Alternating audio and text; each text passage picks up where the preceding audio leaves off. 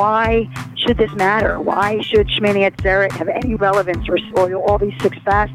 Four out of the six of them are for a temple that none of us grew up with or really relate to necessarily anymore. But for some reason, these have endured in a very powerful, I would say, magical way. And I wanted to understand that.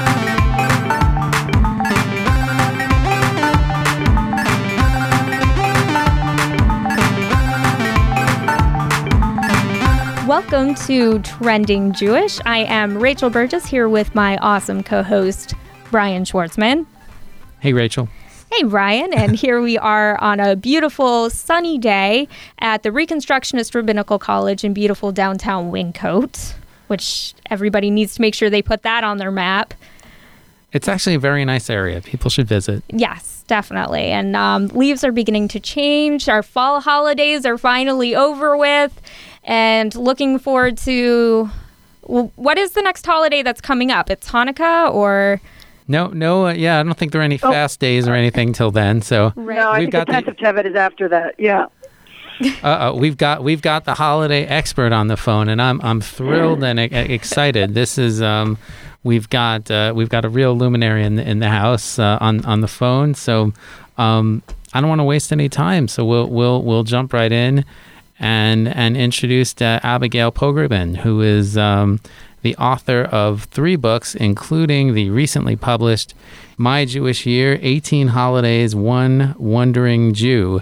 And um, Abigail's had a, a really varied uh, and exciting career in broadcast and print journalism. Um, was a producer for Fred Friendly, Charlie Rose, and uh, Bill Moyers at PBS, and uh, Ed Bradley and Mike Wallace at 60 Minutes, and uh, also written for Newsweek, New York Magazine, and The Forward, where she um, started this uh, expansive series that eventually became the um, the new book. Um, she is the daughter of uh, feminist uh, icon Letty Cottin Pogrebin, and um, also. Um, and also is uh, we are proud and thrilled at the Reconstructionist Rabbinical College to have uh, Abby leading one of our Reconstructionist learning networks, and in this case, it is a uh, basically a digital book club led by the author. So, um, welcome and and thanks for coming on our show.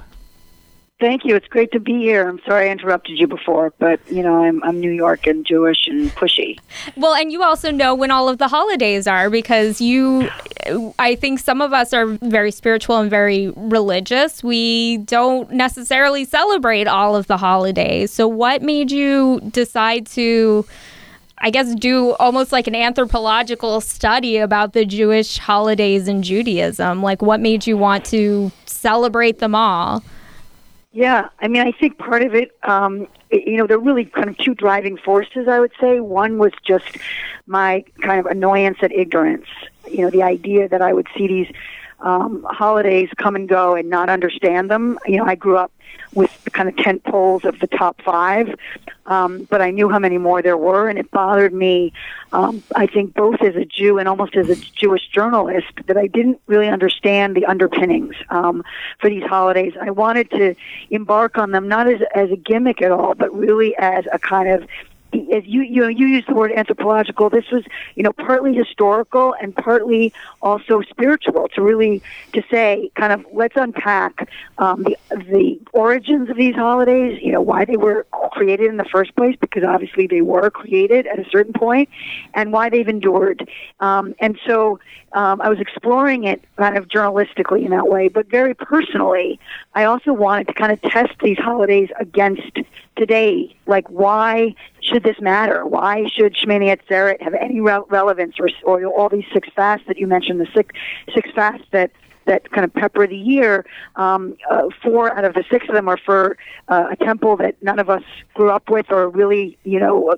Uh, you relate to necessarily anymore, but for some reason these have endured in a very powerful, you know, I would say, magical way, um, and I wanted to understand that. So it, it was really taking a dive without knowing exactly where it would take me, to be very honest. And writing about it in real time meant that you had to kind of keep up researching. I, I interviewed over 60 rabbis and scholars, um, you know, taking a deep dive into each holiday before I embarked on each one, but then trying to be in the holiday as I experienced it or chose to go observe it, um, and really say, you know, what what is what is this making me think about whether in terms of who I am as a as a parent as a friend as a wife as a daughter um, questions that I think are fundamental to how we live our lives it's interesting um, so many people dive into through to Judaism through an intellectual lens, and you you did that here. You mentioned you you um,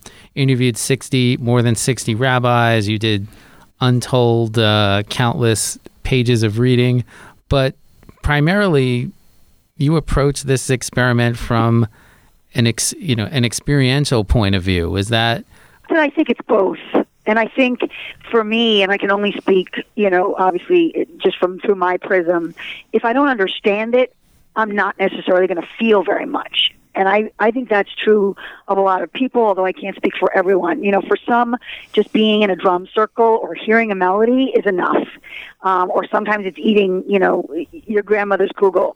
But I, I need to sort of understand um, why something is is there and also why it's relevant today.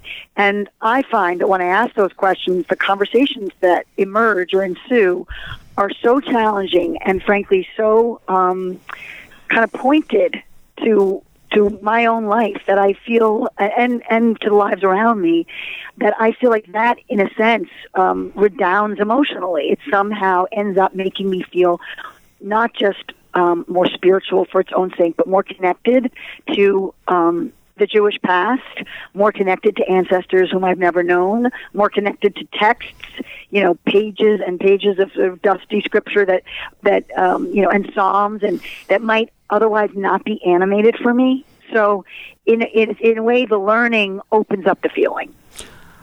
I'm curious what what surprised you the most. I mean, as a reader, I got the sense what surprised you the most is how many how many days you have to skip eating, but that that might not have been it. That's really judgmental, Brian, but I'm going to just take that and, and let it not affect me.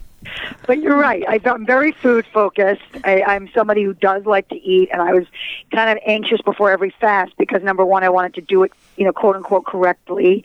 Um, and as you know, some of the fasts are just, you know, sun up to sundown, which is different than the Yom Kippur and Tisha B'av fasts, which are, you know, the 25 hour, 26 hour fast. So, um, some rabbi is going to correct me, or maybe you guys can. It's whether it's 25 or 26. I know it's over 24 hours. But aside from wanting to get them right, I also wanted. I knew that I was going to be in a sort of a state of deprivation and discomfort that most of the people around me were not experiencing because, you know, I move through a, a world that has plenty of Jews who are not fasting, um, you know, the other five fasts of the year. And so you have to have a certain focus as to why you're doing what you're doing. If you're an Orthodox Jew, you grew up with it, you always did it, and you don't question it. And I'm sure you, you know, there isn't as, maybe there isn't as much um, kind of internal struggle. Um, but that was true, and it's, it goes to your question about surprise. You know, one of the surprises is how much the calendar demands of us if we do it all. And I think that yes, there's a burden in that in those demands, but there's also great power in those demands, which is that your life isn't necessarily just on your own terms and your own schedule, um, which is kind of you know a new idea for those of us now who do everything on demand. You know, I kind of exercise when I want to pull up a program on my computer or do it on my own time. I watch a, a TV series. I can binge watch it, you know, if I want to in my own bedroom or watch a movie. I mean, I don't have to do very many things on someone else's schedule anymore. And this is not a calendar that lets you do that. The holidays come up when they do. They arrive fast and furious sometimes, particularly in the fall when there's like 12 in the space of three weeks. and, you know, doesn't really give you a choice. And I think that not not only is it is it powerful not to have a choice in that way, but it, what it forces you to do is slow down and let go of all the stuff that you want to get done or that you think you need to get done because you have to do something that takes you kind of out of your own solipsism and your own kind of, you know, mishigas and neurosis and, and focus and says you actually have to pay attention to what this holiday is asking of you. Um, and I would argue that each holiday asks something of us um, that's actually very um, that's a very strong charge. It's, these are not passive holidays. They're often very celebratory and joyful, but they often have a challenge with them too. Um, and so, in that sense, your year changes uh, when you're paying attention and living by this Jewish clock. Was there anything on this Jewish clock that you hadn't celebrated before, you hadn't done before, or had thought about it differently growing up that surprised you and became actually meaningful to you? Like, was there a particular holiday that really changed your mind about how you felt about it once you mm. went through this process? Yeah, I mean, I would say uh, too many to count, uh-huh. um, and but I would say that I would just pull out two: one that I had done before, and one that I had never done before. Um, for the first that I had was Yom Kippur, which for me has always had its meaning because it was a very, you know, I knew that it was a, a time for internal reflection, and one can't help but kind of look at yourself if you're standing in synagogue for that many hours um, and reciting the Al you know, um, the, all the sins and pounding your chest. But I would say what I had never understood before I did these interviews was just how death focused, how focused on death, on mortality, on fragility this holiday is, that it is really seizing you almost like by the throat and saying, you may not get another day. You may not get another year. You may not be here for the next Yom Kippur. So what are you going to do with your year? What are you going to do with your time? Um, how are you going to prioritize uh, your your life, your hours, your energy? Um, and that, to me, is quite a different wake up call for the holiday that I really hadn't heard before in synagogue. I think I don't want to speak for rabbis because they choose different things to focus on, you know, in sermons and in the liturgy each year. But I do think it must it must be a little tricky to say I don't want to, you know, bum everyone out and talk too much about the fact that they could die. But I do think that there is something that is not morbid but galvanizing when you focus on the fact that this is a holiday that tells you not just that life is precious, but that um, you know the clock is ticking, and in in a sense that that actually should free you to focus on or think about what you really want your life to be about, and whether you're living by that by those goals. Um, so to me, that was sort of the new idea. I heard it from rabbi after rabbi, and in, in so much of the reading I was doing, that it's what they call a rehearsal for your death. So that was very new and really changed the holiday for me um, in a in a way that I think permanent. Um, and then in terms of the new holiday, I would say there's something about Shavuot when we, um, you know, receive the Torah at Sinai. I'd never celebrated that before, um, and as you know, it's it's often marked by staying up all night in study groups, sessions, or certain kinds of learning um, that goes on. And I went to the JCC in Manhattan, which has this incredible tikkun of, you know, every hour there's basically 12 sessions to choose from, and it goes from 10 o'clock at night till 4 in the morning. And just walking into the JCC when I kind of felt like, what am I doing? And it was Memorial Day. It was a Saturday night. I was like, who's going to be there?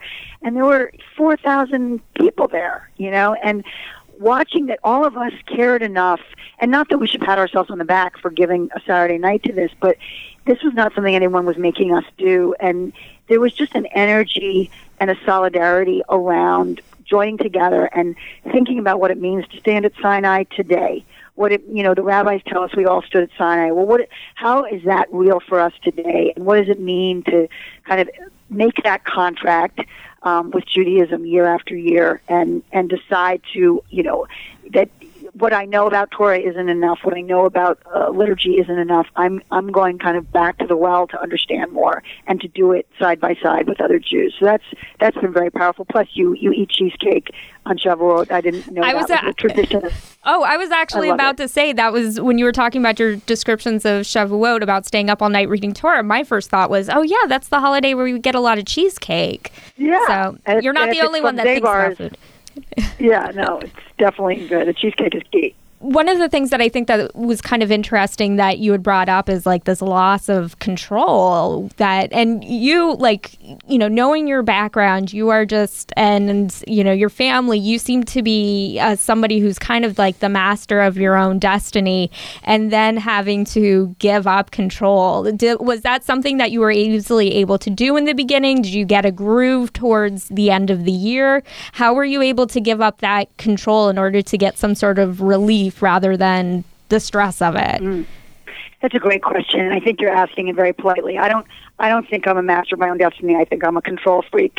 Oh God! and that, and, and, so, and that's so you're absolutely right about that. And a control freak in the sense that I sort of I'm somebody who's kind of rushes through my life, who has a to-do list in my head, who sometimes has you know trouble falling asleep because of all the things I realize I haven't done, remembered to do, calls I forgot to return, or emails I didn't answer, and and so there was some great, um, almost like welcome respite, deliverance from that treadmill with this with this with this holiday expedition because it kind of has no patience for my for my lifestyle. It's kind of like whatever you want to do, Abby. It's really not up to you, and it, there and it's not just about what you can't do. It's about what you're doing instead, which is in, in you know a force or forcibly slowing down and looking at things and asking yourself questions that you don't necessarily give yourself the time to ask and you know i would say you know and to brian's question of what surprised me almost to a holiday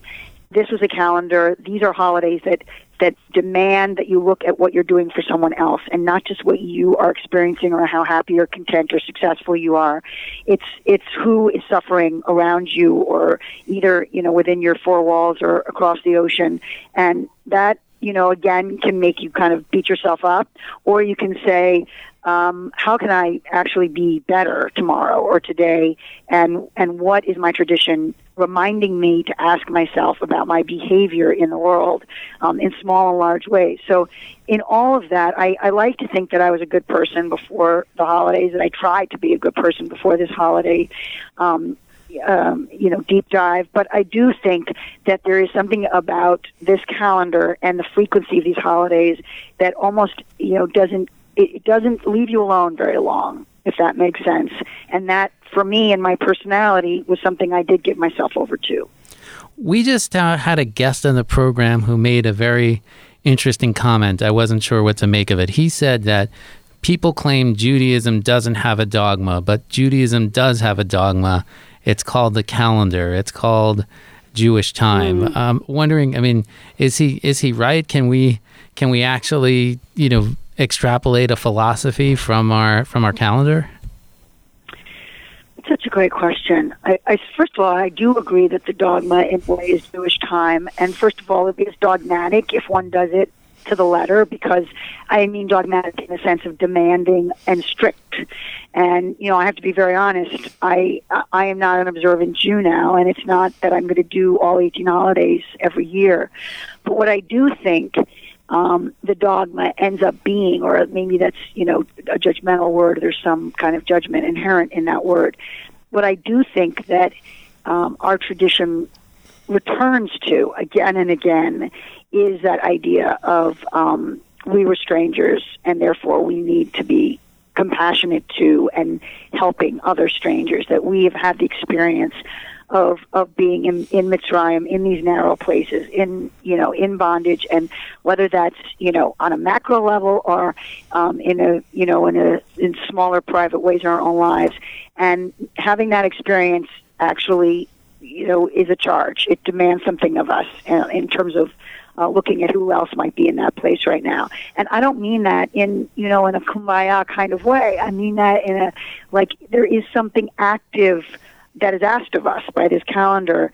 Um, and then there's also the togetherness of the calendar, which I think is, a, you know, I don't know if it's a dogma, but it's certainly a fabric, the fabric of Judaism, which is that we are thrown together, um, you know, throughout the year in ways. I mean, you just don't you don't mark these holidays alone very often. I mean, um, the fasts a little bit you do; they're a little more uh, private and internal. But for most for most of these holidays, you are thrown together with your family or with others in in synagogue. It's they're communal, and I think there's tremendous um, power and connectivity and kind of um, it's it's the antithesis of the texts and the you know and the tinders and the swiping. You you have to be in the same room with other people.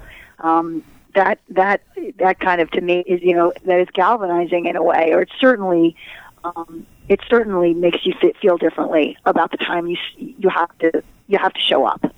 It you had said earlier about how you were going through especially the fast days where you were like the rest of the world was kind of going about their own business and here you were um, for example, fasting, and nobody else around you was doing it. Um, how did you find? And you're talking about this togetherness now.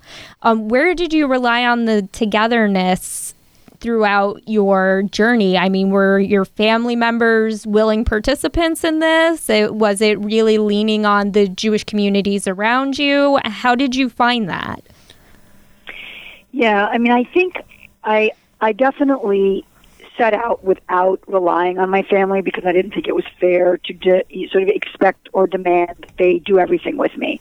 But that said, I have a very supportive family. Uh, you know, two kids who were teenagers at the time, and my husband, and they were cheerleaders in the sense that they knew this mattered to me, and they wanted to uh, support it every step of the way, which they did.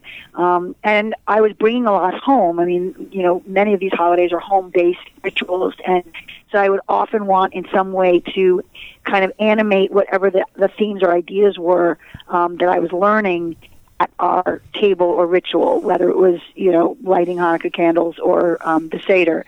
So I was definitely taking what I was learning and kind of trying, bringing it home, but trying to do it without sort of the ruler of the head and making it a, a boring slog, but making it as interesting, frankly, as I was finding it as I learned about it, if that makes sense. I wanted to transfer the excitement um, that I was experiencing somehow to my kids. Um, uh, that, but that said, you know, most of it I was doing on my own and kind of like a wandering Jew traveling uh, to uh, to different spiritual communities, synagogues, um, and and trying to get a taste of how people do things.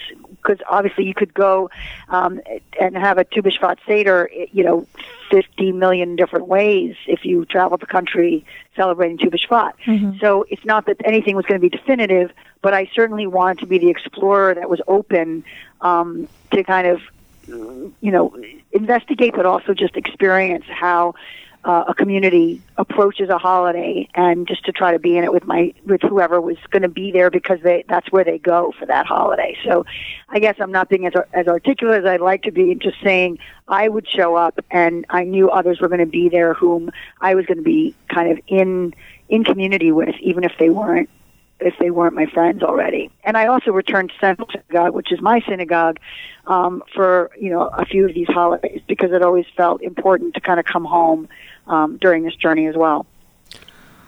I mean, I actually neglected to say one of your one of your big jobs is synagogue president. You're you're the president of Central Synagogue in Manhattan, uh, a Reform synagogue known as one of the more vibrant and innovative in, in the country.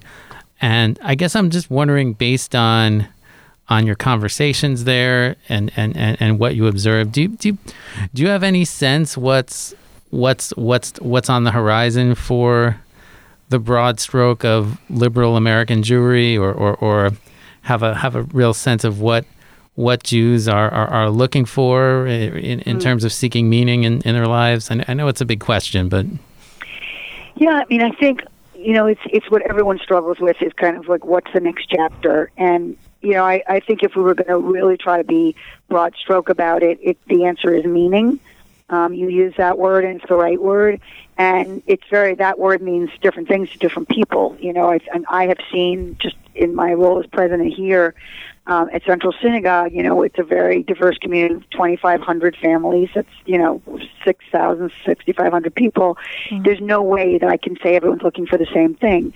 And some people are com- you know, incredibly moved by the music that we have on Friday nights. Some um, really feel connection when they go to a Torah class, and some really have felt their their deepest connection on a trip, either to Israel or someplace in Eastern Europe. You know, when they go with rabbis. And I see, and I think I've learned that it isn't one size fits all, and it's partly why the the kind of institutional Jewish community struggles a bit. Um, you know, to their credit, they're always kind of trying to unlock places where people can connect, but it's not always clear what someone's bringing to the table in terms of what they need. You know, I mean, some people want to be very private in their prayer. Um, some people want a much more connective, let's let's all hold hands and sway kind of prayer. And you know, knowing what is going to make someone feel like they want more Judaism or that they feel comfortable in their Judaism is, I think, really, you know, that's where the alchemy or the you know the sweet spot comes and it's very hard to find to know where it is for each person. I mean i know i can only speak what in terms of what happened to me and the fact that i came to this obviously relatively late in my life and and i see that and I really believe this that the Jewish community um, welcomes you whenever you kind of get on a train, and and it, you know it's it's it's always circling, and it doesn't necessarily need us. Um, but once we're we say I I want to put some skin in the game, it gives you know a heck of a lot back, and I think that there's you know for me that's one of the most important things for the future is just knowing that someone who says you know I'm I'm kind of this doesn't speak to me, this doesn't really do it for me they're not necessarily finished. It may not be the moment right now, but something could happen in their lives, whether it's a loss or a joy or, you know, a child or uh, a marriage or whatever it is that suddenly makes them want to take another look at this part of themselves. Out of curiosity, thinking about also um, where you're thinking about the future of the Jewish community, and then us working at um, part of the work that we do is working in a rabbinical school, and you utilized quite a few rabbis, you know, just just a couple, only 60 um, in the process of this book um, alone. And did your idea of a rabbi in the Jewish community change through this process, or what do you think the role of a rabbi is for the Jews today? Hmm. Great question. I mean, I think honestly, uh, if I came away with anything, I already had great admiration in a real way, and now I have just awe. And part of the awe is just, it's not just the discipline, but it's the depth of um, mining for meaning that that rabbis seem to be able to do almost like on on one foot.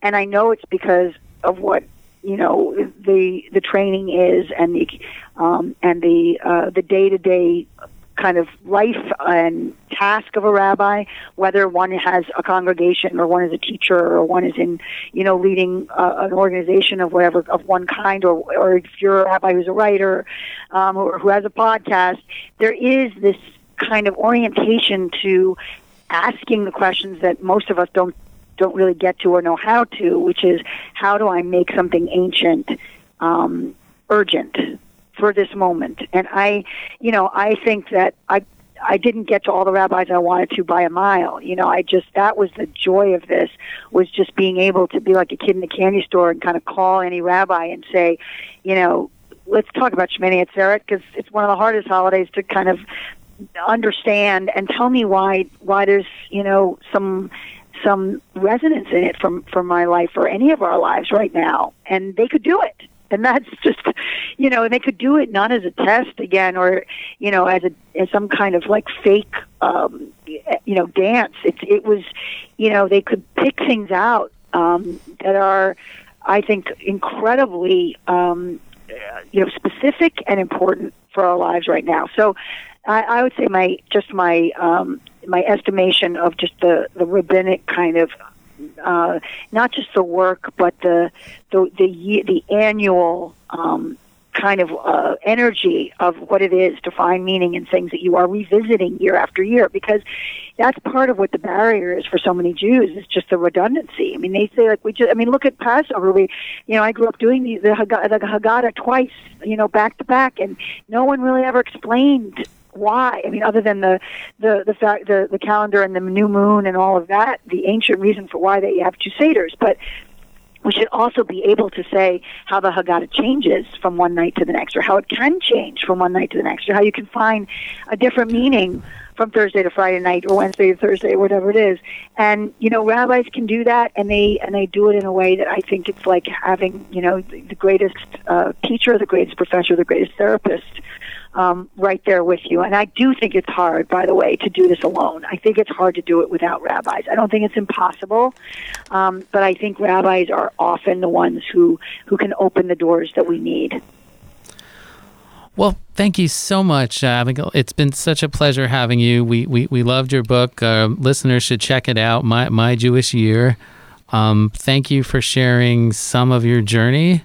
Thank you for basically putting yourself through this year-long experience that we've we, many of us Jews have been wondering about, and yet you have really dared to experience. You can get it vicariously, Well, a whole Jewish year.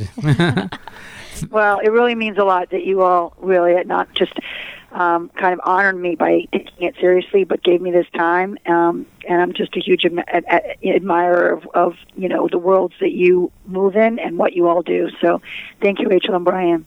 thank you. And you can, so make sure you definitely check out My Jewish Year by Abigail Pogrebin.